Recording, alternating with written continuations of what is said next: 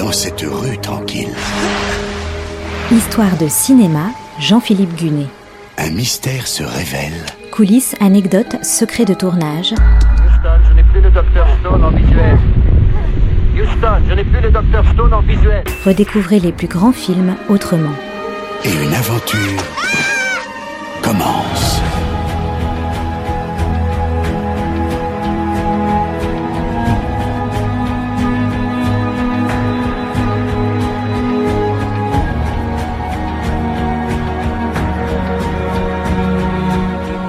Permettez-moi de vous présenter la famille Parr. Monsieur travaille pour une compagnie d'assurance où il s'ennuie beaucoup.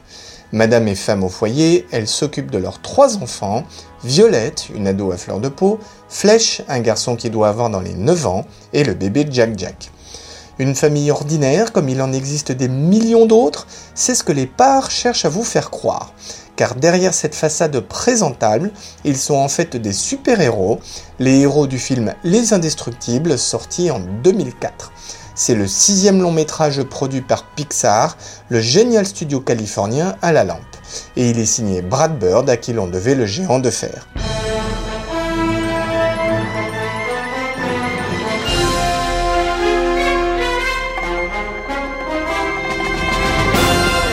En 2004, donc, Pixar aligne déjà les succès depuis presque 10 ans.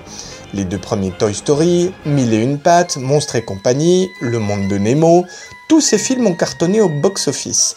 Pixar a redéfini les normes du cinéma d'animation, des images de synthèse en 3D et des scénarios qui rivalisent d'imagination. À l'époque, Disney n'est que le distributeur de Pixar et son propre département de l'animation sera obligé de suivre l'évolution artistique imprimée par Pixar.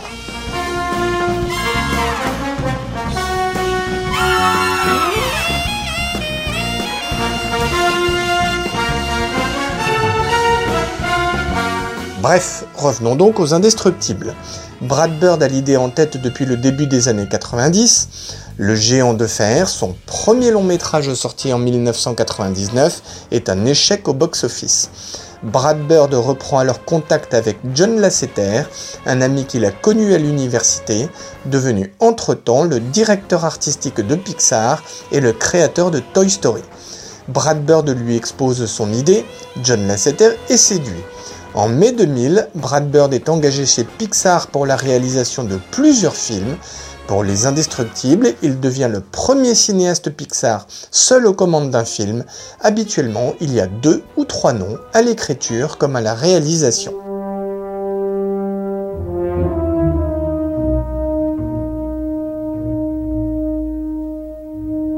Brad Bird se lance dans la rédaction du scénario. Les Indestructibles est le premier film Pixar entièrement composé de personnages humains. Robert Parr, le père, est en fait Monsieur Indestructible. Son pouvoir, c'est la force. Mais comme les super-héros ne sont plus trop populaires, il ne peut plus s'en servir et doit se contenter de l'existence morne d'un employé de bureau. Sa femme Hélène, c'est Elastigirl qui a le pouvoir d'étirer son corps, exactement comme Red Richards dans Les 4 Fantastiques. Leur fille aînée, Violette, peut se rendre invisible ou créer des champs de force, tout comme Susan Storm dans Les 4 Fantastiques. Les 4 Fantastiques, encore, on en reparlera d'ailleurs. Le petit frère, Flèche, court à la vitesse de l'éclair, et le dernier né, Jack Jack, est un bébé plein de pouvoirs pas encore bien défini. Dans l'extrait que vous allez entendre, Elastigirl est à bord d'un avion avec Violette et Flèche. Ils sont menacés par des missiles et Elastigirl voudrait que sa fille réussisse à créer un champ de force pour les protéger tous les trois. Appareil ami à 20 000 au sud-sud-ouest de vos positions, à 10 000 pieds, cap à l'est, désengagé, terminé. Violette, il faut que tu génères un champ de force autour de l'avion. Mais t'as dit qu'on devait pas servir de nos pouvoirs Je sais ce que j'ai dit. Obéis à ce que je dis maintenant. Désengagé, je répète, désengagé.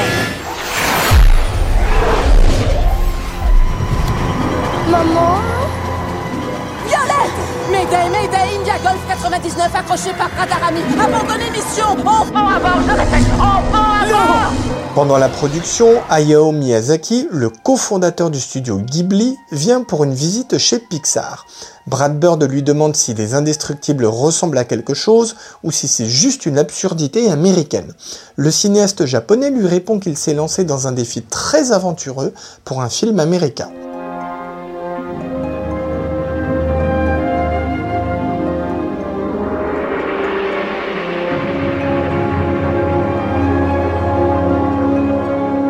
Validant le projet des Indestructibles, Pixar demande à Brad Bird de faire venir sa propre équipe, celle qui avait travaillé avec lui sur le géant de fer. Les animateurs doivent donc passer de la 2D à la 3D.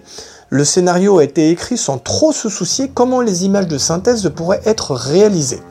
Et en effet, les animateurs souffrent face aux nombreux défis techniques. Les Indestructibles est plus complexe que tous les autres films produits par Pixar jusque-là.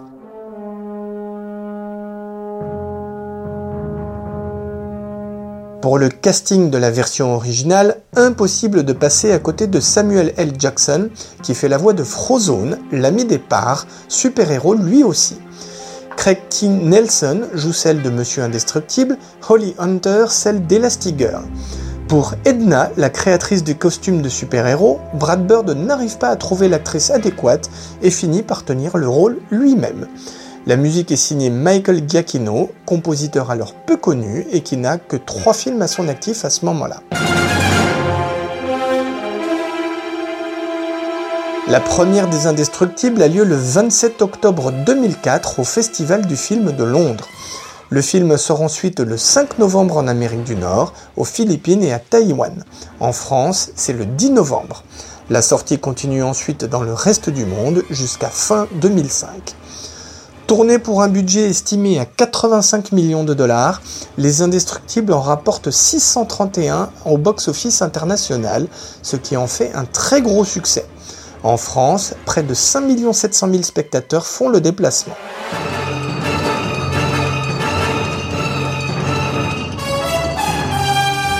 Le 27 février 2005, l'Oscar du meilleur film d'animation et celui du meilleur montage son récompense le travail de Brad Bird et de son équipe. Les Indestructibles est non seulement un film virtuose, une relecture pleine d'humour de la vie de famille, mais il est surtout l'adaptation la plus intéressante des 4 fantastiques. Les 4 fantastiques, mais pourquoi je vous en parle, me direz-vous? Je l'ai évoqué un peu plus tôt dans cette chronique. Les personnages de la famille indestructible ont beaucoup de points communs avec les 4 fantastiques, et le film de Brad Bird est largement supérieur aux adaptations des 4 fantastiques sortis en 2005, 2007 et 2015. Un grand film d'aventure qui aura une suite sortie en 2018, Les Indestructibles 2, encore meilleur que l'original.